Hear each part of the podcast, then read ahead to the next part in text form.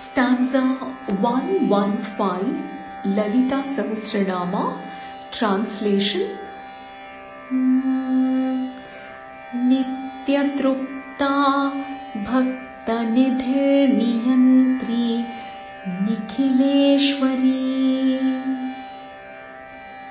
She who is satisfied always, she who is the treasure house of devotees, she who controls, she who is goddess for everything. मैत्र्यादिवासनालभ्या महाप्रलयसाक्षिणी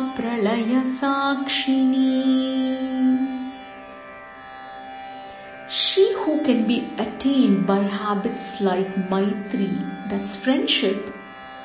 She who is the witness to the great deluge